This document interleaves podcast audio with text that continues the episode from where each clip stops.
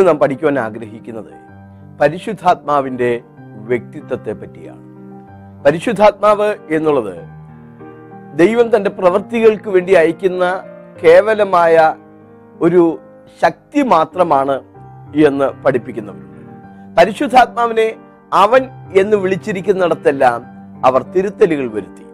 അവൻ എന്നതിന് പകരം അത് ഇത് പ്രവർത്തന ശക്തി എന്നൊക്കെ പദമാറ്റങ്ങൾ നടത്തി സ്വന്തം ഉപദേശം സ്ഥാപിക്കാൻ അവർ ശ്രമിച്ചിട്ടുണ്ട്. പരിശുദ്ധാത്മാവിന്റെ വ്യക്തിത്വത്തെ നിഷേധിക്കുന്നവർ ഉന്നയിക്കുന്ന ചില ന്യായങ്ങൾക്ക് പ്രാരംഭത്തിൽ ഞാൻ മറുപടി പറയാൻ ആഗ്രഹിക്കുകയാണ്. ഒന്നാമത്തെ ചോദ്യം പരിശുദ്ധാത്മാവിനെ ഒരു വ്യക്തിയായി നാം എങ്ങും കാണുന്നില്ല. തീയായും പ്രാവായും ഒക്കെ വെളിപ്പെട്ടിട്ടുണ്ട്. ഒരു വ്യക്തിയായി വെളിപ്പെട്ടിട്ടില്ല തീയായും പ്രാവായും വെളിപ്പെട്ടിട്ടുണ്ട്. അത് പരിശുദ്ധാത്മാവിന് വ്യക്തിത്വമില്ല എന്നതിന്റെ തെളിവായി അവർ ചൂണ്ടിക്കാണിക്കാറുണ്ട്. അതിനുള്ള മറുപടി പറയാം. തീയായോ പ്രാവായോ പരിശുദ്ധാത്മാവ് വെളിപ്പെട്ടു എന്നല്ല ബൈബിൾ വായിക്കുന്നത്. അപ്പസ്തല പ്രവൃത്തികളുടെ പുസ്തകം രണ്ടാം അധ്യായത്തിന്റെ മൂന്നാമത്തെ വാക്യത്തിൽ അഗ്നിജ്വാല പോലെ പിളർന്നിരിക്കുന്ന നാവുകൾ അവർക്ക് പ്രത്യക്ഷമായി എന്നാണ്. തീയായി വെളിപ്പെട്ടു എന്നല്ല തീ എന്ന പോലെ അഗ്നിജ്വാല പോലെ എന്നാണ് വചനം. യേശുക്രിസ്തുവിന്റെ മേൽ പരിശുദ്ധാത്മാവ് പ്രാവെന്ന പോലെ ഇറങ്ങി വന്നു എന്നാണ് മത്തായി മൂന്നിന്റെ പതിനാറിൽ വായിക്കുന്നത്. പരിശുദ്ധാത്മാവ് വ്യക്തിയായി വെളിപ്പെട്ടിട്ടില്ല എന്ന് പറയുന്നവർ യഹോവയായ ദൈവത്തിന്റെ വ്യക്തിത്വം കൂടെ തെളിയിക്കണം. യഹോവയായ ദൈവം പറയുകയാണ് ഞാൻ ഹോരബിൽ തീയുടെ നടുവിൽ നിന്ന് നിങ്ങൾക്ക് വെളിപ്പെട്ടപ്പോൾ നിങ്ങൾ യാതൊരു രൂപവും കണ്ടില്ലല്ലോ. ആകയാൽ ആണിന്റെയോ പെണ്ണിന്റെയോ ഭൂമിയിലുള്ള യാതൊന്നിന്റെയോ പ്രതിമ ഉണ്ടാക്കി ആരാധന വസ്തുവാക്കരുത്. അദൃശ്യനും നിത്യനും സർവവ്യാപിയുമായ യഹോവയായ ദൈവത്തിന്റെ വ്യക്തിത്വം എല്ലാവരും അംഗീകരിക്കുന്നതാണ്. സർവലോകത്തിലും വ്യാപിച്ചു നിൽക്കുന്ന സർവവ്യാപിയായ ദൈവം ഒരു വ്യക്തിയായി വെളിപ്പെട്ടിട്ടില്ല എങ്കിൽ പോലും യഹോവയായ ദൈവത്തിന്റെ വ്യക്തിത്വം എല്ലാവരും അംഗീകരിക്കുന്നില്ലേ. രൂപരഹിതനായ അദൃശ്യനായ സർവവ്യാപിയായ യഹോവയുടെ വ്യക്തിത്വം അംഗീകരിക്കാമെങ്കിൽ തീർച്ചയായും പരിശുദ്ധാത്മാവിന്റെ വ്യക്തിത്വവും നമുക്ക് അംഗീകരിക്കാം. മറ്റൊരു ചോദ്യം ചോദിക്കുന്നത് പരിശുദ്ധാത്മാവ് ഒരു വ്യക്തിയാണെങ്കിൽ എങ്ങനെ നൂറ്റി ഇരുപത് പേരുടെ മേൽ വരുവാൻ കഴിയും എന്നാണ്. പെന്തക്കോസ്തു നാളിൽ പരിശുദ്ധാത്മാവ് ഇറങ്ങി വരുമ്പോൾ ഏകദേശം നൂറ്റി ഇരുപത് പേരുടെ മേൽ പരിശുദ്ധാത്മാവ് ആവസിച്ചതായും പരിശുദ്ധാത്മാവ് അവർക്ക് നൽകിയതുപോലെ അവർ അന്യഭാഷകളിൽ ദൈവത്തെ സ്തുതിക്കുന്നതായും ഒക്കെ നാം വായിക്കുന്നു.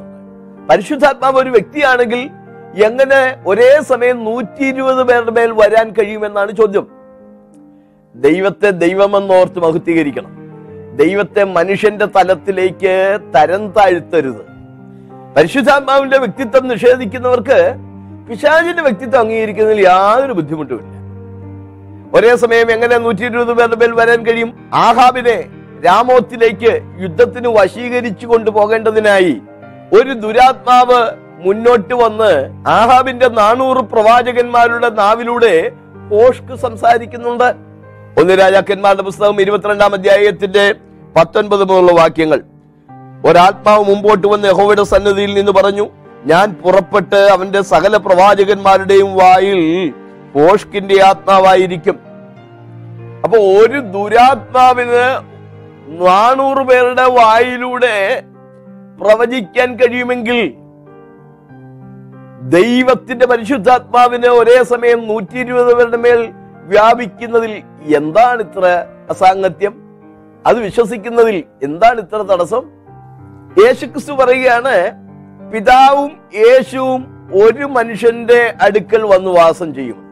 രണ്ടുപേർ എങ്ങനെ ഒരാളിൽ വാസം ചെയ്യും? യോഹനാന്റെ സുവിശേഷം പതിനാലിന്റെ ഇരുപത്തി മൂന്ന് യേശു പറയുകയാണ് എന്നെ സ്നേഹിക്കുന്നവൻ എന്റെ വചനം പ്രമാണിക്കും എന്റെ പിതാവ് അവനെ സ്നേഹിക്കും. ഞങ്ങൾ അവന്റെ അടുക്കൽ വന്ന് അവനോടുകൂടെ വാസം ചെയ്യും.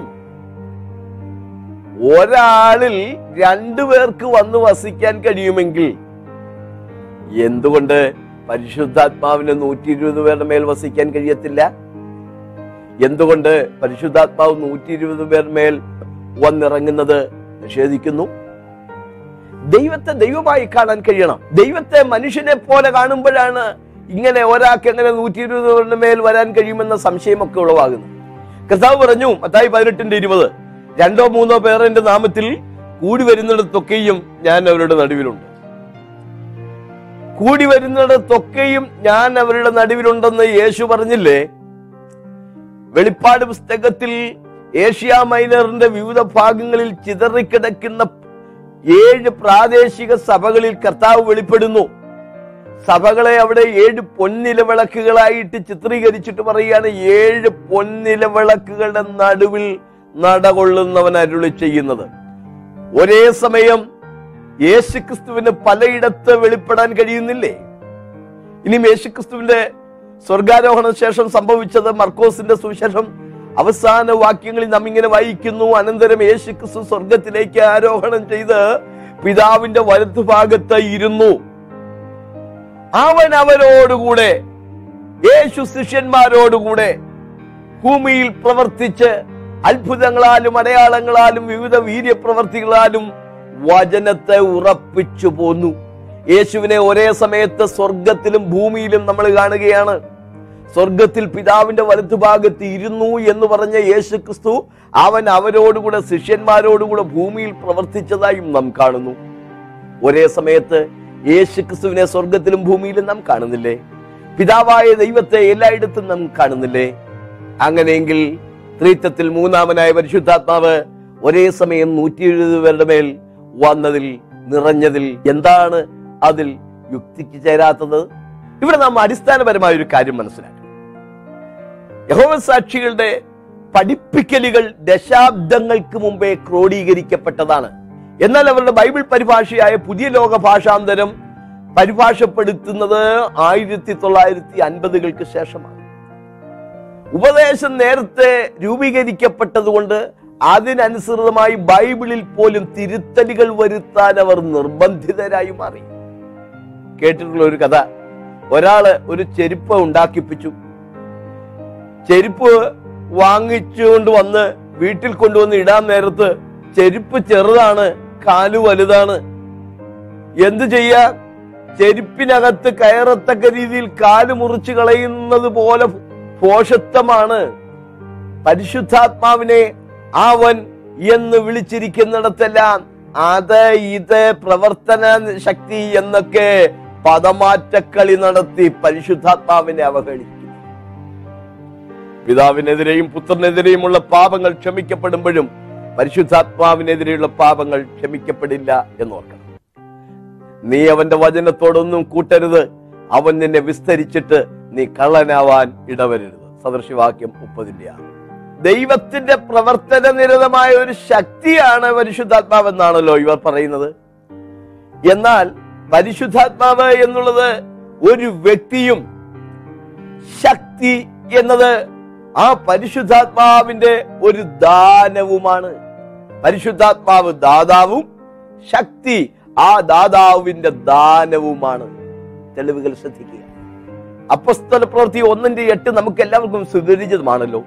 എന്നാൽ പരിശുദ്ധാത്മാവ് നിങ്ങളുടെ മേൽ വരുമ്പോൾ നിങ്ങൾ ശക്തി ലഭിച്ചിട്ട് എന്റെ സാക്ഷികളാകുമെന്ന് പറഞ്ഞു. പരിശുദ്ധാത്മാവ് വരുമ്പോൾ ശക്തി ലഭിച്ചിട്ട് അപ്പച്ചൻ വരുമ്പോൾ പൈസ തരാം എന്ന് പറഞ്ഞാൽ പൈസയാണ് അപ്പച്ചൻ എന്ന് കരുതരുത്. പരിശുദ്ധാത്മാവിന്റെ ഒരു ദാനമാണ് ശക്തി എന്നുള്ളത്.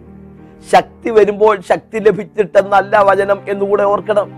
പരിശുദ്ധാത്മാവിനെയും ശക്തിയെയും വേദപുസ്തകത്തിൽ അനേക അനേകയിടത്ത് വേർതിരിച്ചു പറഞ്ഞിട്ടുണ്ട്. ശ്രദ്ധിക്കുക. ലൂക്കോസ് നാലിന്റെ പതിനാല് യേശു ആത്മാവിന്റെ ശക്തിയോടെ ഗലിയിലേക്ക് മടങ്ങിച്ചെന്നു സഖറിയാവ് നാലിന്റെ ആറ് സൈന്യത്താലല്ല ശക്തിയാലുമല്ല എന്റെ ആത്മാവിനാൽ അത്രേ റോമർ പതിനഞ്ചിന്റെ പതിമൂന്ന് പരിശുദ്ധാത്മാവിന്റെ ശക്തിയാൽ. റോമർ പതിനഞ്ച് പതിനെട്ട് പരിശുദ്ധാത്മാവിന്റെ ശക്തി കൊണ്ട്. അപ്പോൾ പരിശുദ്ധാത്മാവിന്റെ ശക്തിയാൽ പരിശുദ്ധാത്മാവിന്റെ ശക്തി കൊണ്ട്. പരിശുദ്ധാത്മാവ് എന്ന വ്യക്തിയുടെ ദാനമാണ് ശക്തി. എന്നുള്ളത്. വ്യക്തിത്വം എന്ന് പറഞ്ഞാൽ എന്താണ്? ഒരു പ്രതിമ കണ്ടിട്ട് ഈ പ്രതിമയ്ക്ക് വ്യക്തിത്വമുണ്ടെന്ന് പറയാൻ കഴിയുമോ? Personality is the distinctive character of a person ഒരു വ്യക്തിയുടെ വ്യത്യസ്തമായ സ്വഭാവത്തെയാണ് വ്യക്തിത്വം എന്ന് പറയുന്നത്. നേരത്തെ ഞാൻ പറഞ്ഞതുപോലെ ആവർത്തനം നാലിന്റെ പതിനഞ്ചുമുള്ള വാക്യങ്ങളിൽ യഹോവയായ ദൈവം പറയുന്നു നിങ്ങൾ എന്റെ ഒരു രൂപവും കണ്ടില്ലല്ലോ എന്ന്. ഒരു രൂപവുമില്ലാത്ത യഹോവയുടെ വ്യക്തിത്വം അംഗീകരിക്കാമെങ്കിൽ തീർച്ചയായും പരിശുദ്ധാത്മാവിന്റെ വ്യക്തിത്വവും നമുക്ക് അംഗീകരിക്കാം. തിരുവഴുത്തിലെ സത്യങ്ങൾ മനസ്സിലാക്കാൻ ആഗ്രഹമുള്ളവർക്ക് വേണ്ടി പരിശുദ്ധാത്മാവിന്റെ വ്യക്തിത്വത്തിന്റെ വ്യക്തമായ ലക്ഷണങ്ങൾ ചിലത് പറയാൻ ഇവിടെ ആഗ്രഹിക്കുക കൊടൽ കണ്ടാലും വാഴനാരാണെന്ന് ശടിക്കുന്നവരോട് ഒന്നും പറയാനില്ല. ഞാൻ പിടിച്ച മുയലിന് മൂന്ന് കൊമ്പാണ് എന്ന ദുർവാശിക്കാരോടും ഒന്നും പറയാനില്ല. സത്യമറിയാൻ ആഗ്രഹിക്കുന്നവർക്ക് വേണ്ടി പരിശുദ്ധാത്മാവിന്റെ വ്യക്തിത്വത്തിന്റെ വ്യക്തമായ ലക്ഷണങ്ങൾ ചിലത് പറയുകയാണ് ഒന്ന് പരിശുദ്ധാത്മാവിന് വ്യക്തമായ ഒരു ഇച്ഛാശക്തിയുണ്ട്. അപ്പസ്തല പൂർത്തി പതിനഞ്ചിന്റെ ഇരുപത്തിയെട്ട് പരിശുദ്ധാത്മാവിനും ഞങ്ങൾക്കും തോന്നിയിരിക്കുന്നു. ശ്വാസം മുട്ടിച്ചത്തത് രക്തം വിഗ്രഹാർപ്പിതം മുതലായവ ഒഴിവാക്കുന്നതല്ലാതെ അധികമായ ഭാരമൊന്നും നിങ്ങളുടെ മേൽ ചുമത്തരുത് എന്ന് പരിശുദ്ധാത്മാവിനും ഞങ്ങൾക്കും തോന്നിയിരിക്കുന്നു. ഞങ്ങൾക്ക് എന്ന് പറയുന്നത് അപ്പോസ്തോലന്മാരാണ്. അപ്പോസ്തോലന്മാർക്ക് വ്യക്തിത്വമുള്ളതുപോലെ തന്നെ പരിശുദ്ധാത്മാവിനും വ്യക്തിത്വം ഉണ്ടായിരുന്നു ഒന്ന് കോരിന്ത്യ ലേഖനം പന്ത്രണ്ടിന്റെ പതിനൊന്ന് താൻ ഇച്ഛിക്കും പോലെ അവനവന് അതതു വരം പകർന്നു കൊടുക്കുന്ന ഒരേ ആത്മാവ് തന്നെ. വെവ്വേറെ വരം പകർന്നു കൊടുക്കാൻ വിവേചന ശക്തിയുള്ള ഒരു വ്യക്തിക്കാണ് സാധിക്കുന്നത്. രണ്ട് പരിശുദ്ധാത്മാവിന് അറിവ് ഉണ്ട് എന്ന് പറയും. ഫ്രീ വിൽ മാത്രമല്ല നോളജ് ഉണ്ട്. ഒന്ന് കൊരിന്ത ലേഖനം രണ്ടിന്റെ പത്ത് മുതൽ പതിമൂന്ന് വരെയുള്ള വാക്യങ്ങൾ. ആത്മാവ് സകലത്തെയും ദൈവത്തിന്റെ ആഴങ്ങളെയും ആരായുന്നു. ദൈവത്തിലുള്ളത് ദൈവാത്മാവല്ലാതെ ആരും ഗ്രഹിച്ചിട്ടില്ല. ആത്മാവ് ഉപദേശിക്കുന്ന വചനങ്ങളാൽ തന്നെ പ്രസ്താവിച്ചുകൊണ്ട് ആത്മീയന്മാർക്ക് ആത്മീയമായത് തെളിയിക്കുന്നു. യോഹന്നാൻ പതിനാലിന്റെ ഇരുപത്തിയാറിൽ കഥ പറയുകയാണ് പരിശുദ്ധാത്മാവ് നിങ്ങൾക്ക് സകല ഉപദേശിച്ചു തരികയും ഞാൻ നിങ്ങളോട് പറഞ്ഞതൊക്കെയും നിങ്ങളെ ഓർമ്മപ്പെടുത്തുകയും ചെയ്യും. റോമർ എട്ടിന്റെ ഇരുപത്തിയേഴിൽ ആത്മാവിന്റെ ചിന്ത എന്ന് നമ്മൾ കാണുന്നു. ഇതൊക്കെ ചെയ്യാൻ കാറ്റിനോ കറണ്ടിനോ സാധ്യമല്ല. ഇച്ഛിക്കുന്നത് പോലെ വരം പകർന്നു കൊടുക്കാനൊക്കെ വ്യക്തിത്വമുള്ള പരിശുദ്ധാത്മാവിനാണ് സാധിക്കുന്നത്. മൂന്ന് പരിശുദ്ധാത്മാവിന് വികാരങ്ങളുണ്ട്. യശയാവ് അറുപത്തിമൂന്നിന്റെ പത്തിലും എഫ് എസ് ലേഖനം നാലിന്റെ മുപ്പതിലും പരിശുദ്ധാത്മാവ് ദുഃഖിക്കുന്നു എന്ന് നമ്മൾ കാണുന്നുണ്ട്. മത്തായ സുവിശേഷം പന്ത്രണ്ടിന് മുപ്പത്തൊന്ന് മുപ്പത്തിരണ്ട് വാക്യങ്ങളിൽ പരിശുദ്ധാത്മാവിനെതിരെ ദൂഷണം പറയരുത് എന്ന് നമ്മൾ കാണുന്നുണ്ട്. അപ്പോസ്തലപൂർത്തി അഞ്ചിന്റെ മൂന്നിൽ പരിശുദ്ധാത്മാവിനോട് വ്യാജം കാണിക്കരുത് എന്ന് നമ്മൾ കാണുന്നു. അപ്പോസ്തലപൂർത്തി ഏഴിന്റെ അൻപത്തിരണ്ടിൽ പരിശുദ്ധാത്മാവിനോട് മറുത്തു നിൽക്കരുത് എന്ന് നമ്മൾ കാണുന്നു. അപ്പോസ്തലപൂർത്തി അഞ്ചിന്റെ ഒൻപതിൽ പരിശുദ്ധാത്മാവിനെ പരീക്ഷിക്കരുത് എന്ന് നമ്മൾ കാണുന്നു. എബ്രാഹിം ലേഖനം പത്തിന്റെ ഇരുപത്തി ഒൻപതിൽ ദൈവത്തിന്റെ ആത്മാവിനെ നിന്ദിക്കരുത് എന്ന് നമ്മൾ കാണുന്നു. അപ്പൊ ഇതൊക്കെ ഇതൊക്കെ വികാരങ്ങളാണ്. ഈ വികാരങ്ങളൊക്കെ ഉള്ള ഒരു വ്യക്തിയാണ് പരിശുദ്ധാത്മാവെന്ന് ബൈബിൾ വ്യക്തമാക്കുന്നു. ഒരു വ്യക്തി ചെയ്യുന്നതായ ആളത്വ പ്രവർത്തനങ്ങൾ പരിശുദ്ധാത്മാവ് ചെയ്യുന്നതിന്റെ പതിനെട്ടോളം തെളിവുകൾ പങ്കുവയ്ക്കാൻ ഞാനിവിടെ ആഗ്രഹിക്കുന്നു. ഒന്നോ രണ്ടോ തെളിവല്ല പതിനെട്ടോളം തെളിവുകൾ. സമയത്തിന്റെ ലാഭീകരണത്തിന് വേണ്ടി അവ ഞാൻ ചുരുക്കമായി പറയുന്നതേ ഉള്ളൂ. പഠിതാക്കൾക്ക് വേണ്ടി വേദവാക്യങ്ങൾ ഉദ്ധരിക്കാം പാപത്തെക്കുറിച്ച് ബോധം വരുത്തുന്നതാണ് ദൈവത്തിന്റെ പരിശുദ്ധാത്മ യോഹന്നാന്റെ സുവിശേഷം പതിനാറാമതേയും എട്ടാം വാക്യം. അവൻ വന്ന് പാപത്തെക്കുറിച്ചും നീതിയെക്കുറിച്ചും ന്യായവിധിയെക്കുറിച്ചും ലോകത്തിന് ബോധം വരുത്തും. അപ്പൊ പാപത്തെക്കുറിച്ച് നീതിയെക്കുറിച്ച് ന്യായവിധിയെക്കുറിച്ചൊക്കെ ബോധം വരുത്തുന്നതാണ് ദൈവത്തിന്റെ പരിശുദ്ധാത്മാവ്. രണ്ട് യോഹന്നാൻ പതിനഞ്ചിന്റെ ഇരുപത്തിയാറിൽ യേശുവിനെ പറ്റി പരിശുദ്ധാത്മാവ് സാക്ഷ്യം പറയുന്നതായി നാം കാണുന്നു.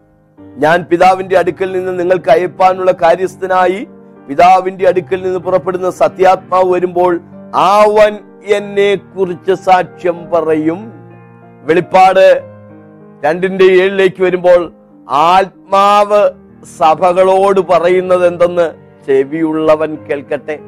ചെവിയുള്ളവൻ മനുഷ്യനല്ലേ? സഭ വ്യക്തികൾ ചേരുന്നതല്ലേ?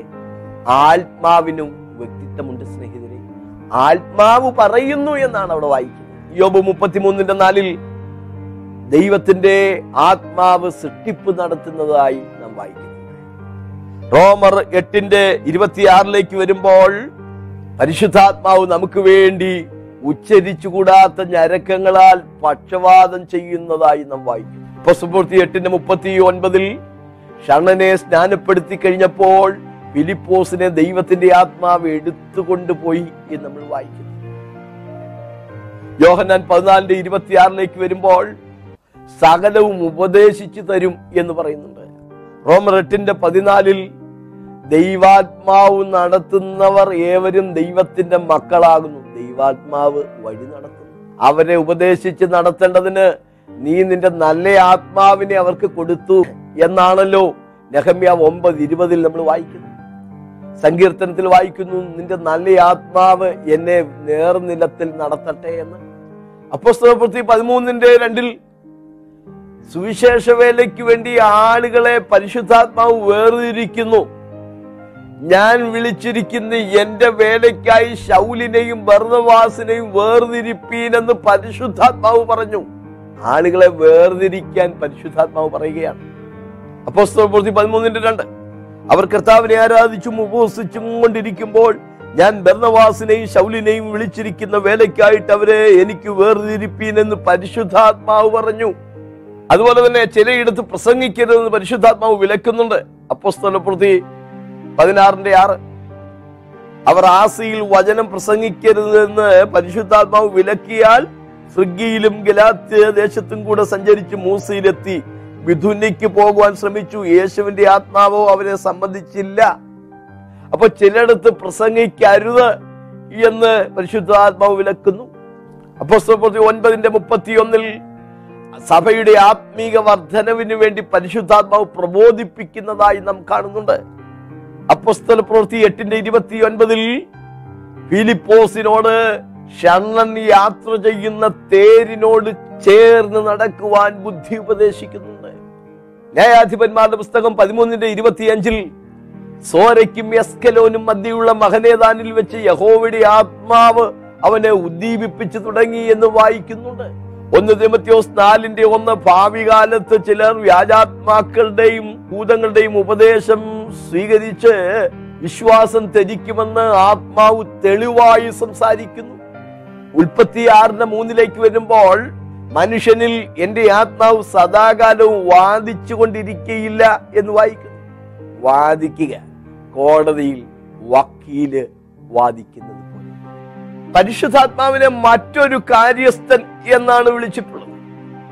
എന്തുകൊണ്ട് മറ്റൊരു കാര്യസ്ഥൻ എന്ന് പറഞ്ഞു?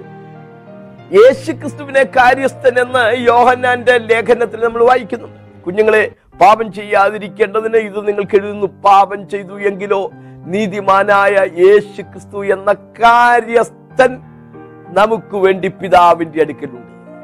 അപ്പോൾ യേശു ക്രിസ്തു നമുക്ക് വേണ്ടി പക്ഷവാദം ചെയ്യുന്ന വാദിക്കുന്ന ഒരു കാര്യസ്ഥനാണ് ആ യേശു ക്രിസ്തു. പരിശുദ്ധാത്മാവിനെ കുറിച്ച് പറഞ്ഞപ്പോൾ ഞാൻ പിതാവിനോട് ചോദിക്കും പരിശുദ്ധാത്മാവെന്ന മറ്റൊരു കാര്യസ്ഥനെ നിങ്ങൾക്ക് അയച്ചു തരും യേശു ക്രിസ്തുവിന് വ്യക്തിത്വമുണ്ട് എന്ന് സമ്മതിക്കുന്നു എങ്കിൽ തീർച്ചയായും പരിശുദ്ധാത്മാവിന്റെ വ്യക്തിത്വവും അംഗീകരിച്ചേ അവൻ എന്നുള്ളതിന് മൂലഭാഷയായ ഗ്രീക്കിൽ എക്കൈനോസ് എന്ന പദമാണ് ഉപയോഗിച്ചിരുന്നത്.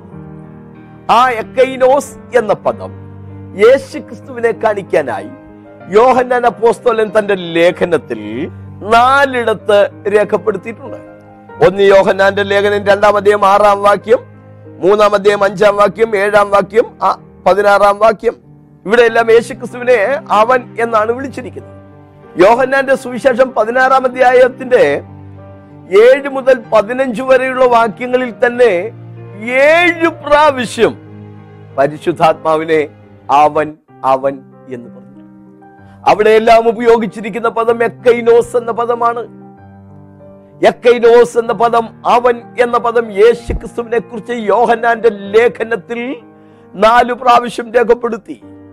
യോഹന്നാൻ പതിനാറാം അധ്യായത്തിൽ തന്നെ ഏഴു പ്രാവശ്യം അവൻ എന്ന് വിളിച്ചിരിക്കുന്നു.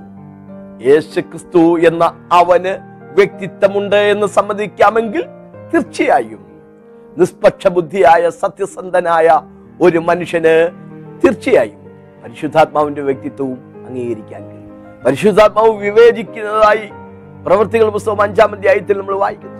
അനന്യാസും സഫീറയും തങ്ങളുടെ നിലം വിറ്റിട്ട് വിലയിൽ കുറച്ചെടുത്ത് ഒളിച്ചു വെച്ചിട്ട് പൈസയുമായി പത്രോസിന്റെ അടുക്കലേക്ക് വരികയാണ്. ഇത്രയ്ക്കോ നിലം വിറ്റത് എന്ന് പറഞ്ഞപ്പോൾ അതെ എന്നവർ സമ്മതിക്കും. പത്രോസ് എന്താണ് പറഞ്ഞത്? നിങ്ങൾ പരിശുദ്ധാത്മാവിനോട് വ്യാജം പറയുവാൻ തമ്മിൽ പറഞ്ഞതെന്ത്? നിങ്ങൾ മനുഷ്യരോടല്ല ദൈവത്തോടത്രേ വ്യാജം ചെയ്തത്. വ്യക്തികളെ വിവേചിക്കാൻ പരിശുദ്ധാത്മാവിന് സാധിച്ചു. ഞാൻ ചോദിക്കട്ടെ നമ്മളുടെ അടുക്കൽ വരുന്ന ഒരു മനുഷ്യന്റെ ഉള്ളിലിരിപ്പ് വിവേചിക്കാൻ കാറ്റിന് കഴിയുമോ? കറണ്ടിന് കഴിയുമോ?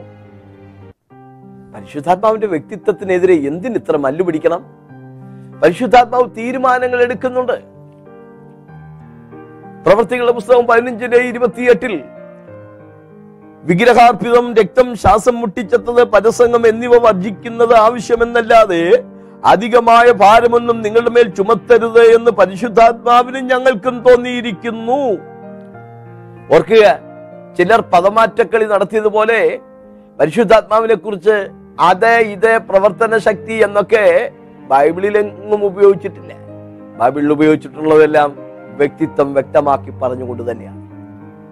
ആളത്തെ സംബോധനകളിൽ ചിലത് കൂടെ പറയട്ടെ.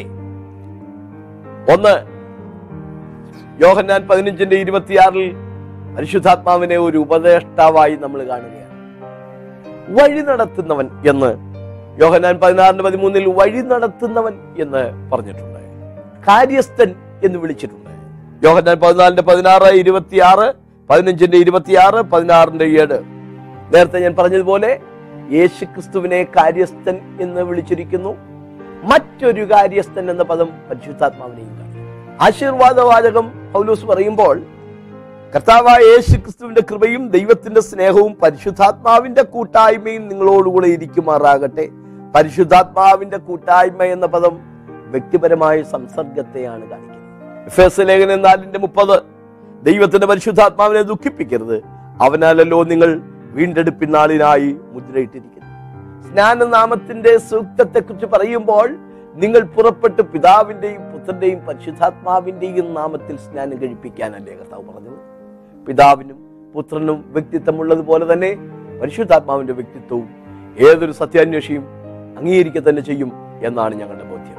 അപ്പൊ പ്രതി പതിമൂന്നിന്റെ രണ്ടിൽ നേരത്തെ നമുക്ക് കണ്ടതുപോലെ ഞാൻ ബർണവാസിനെയും ശൗലിനെയും വിളിച്ചിരിക്കുന്ന വേലയ്ക്കായി അവരെ എനിക്ക് വേർതിരിപ്പീൻ എന്ന് പരിശുദ്ധാത്മാവ് പറഞ്ഞു.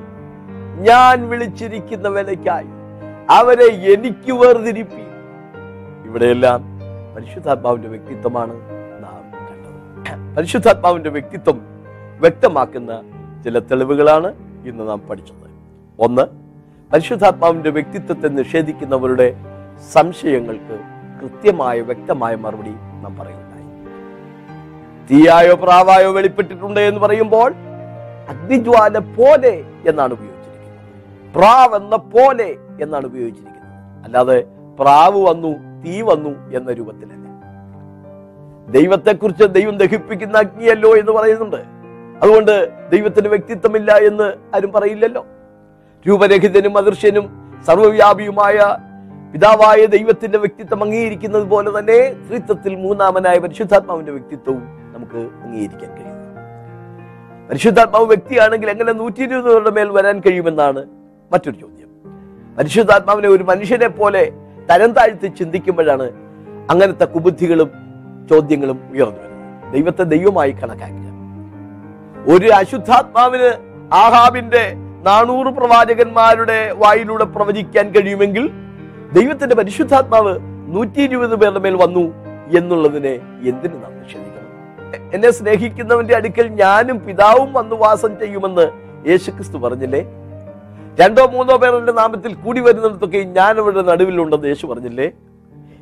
വെളിപ്പാട് പുസ്തകത്തിലെ ഏഴ് പ്രാദേശിക സഭകളിൽ യേശു ക്രിസ്തു നടകൊള്ളുന്നതായി നാം കാണുന്നില്ലേ? സ്വർഗത്തിൽ പിതാവിന്റെ വലതുഭാഗത്തിരിക്കുന്ന അതേ യേശു ക്രിസ്തു ഭൂമിയിൽ മനുഷ്യരോടൊപ്പം പ്രവർത്തിക്കുന്നതായും നാം കാണുന്നില്ലേ? രൂപരഹിതനും അദൃശ്യനുമായ പിതാവായ ദൈവത്തിന് വ്യക്തിത്വമുള്ളതുപോലെ തന്നെ പരിശുദ്ധാത്മാവിനും വ്യക്തിത്വമുണ്ട് ഒരേ സമയത്ത് പലയിടത്ത് വെളിപ്പെടാൻ കഴിയുന്ന ഹോവയായ ദൈവത്തിനും യേശുക്രിസ്തുവിനും സാധിക്കുന്നത് പോലെ തന്നെ പരിശുദ്ധാത്മാവിനും സാധിക്കുന്നു. രണ്ട് പരിശുദ്ധാത്മാവിന്റെ വ്യക്തിത്വ സ്വഭാവങ്ങളും പ്രവർത്തനങ്ങളുമാണ്.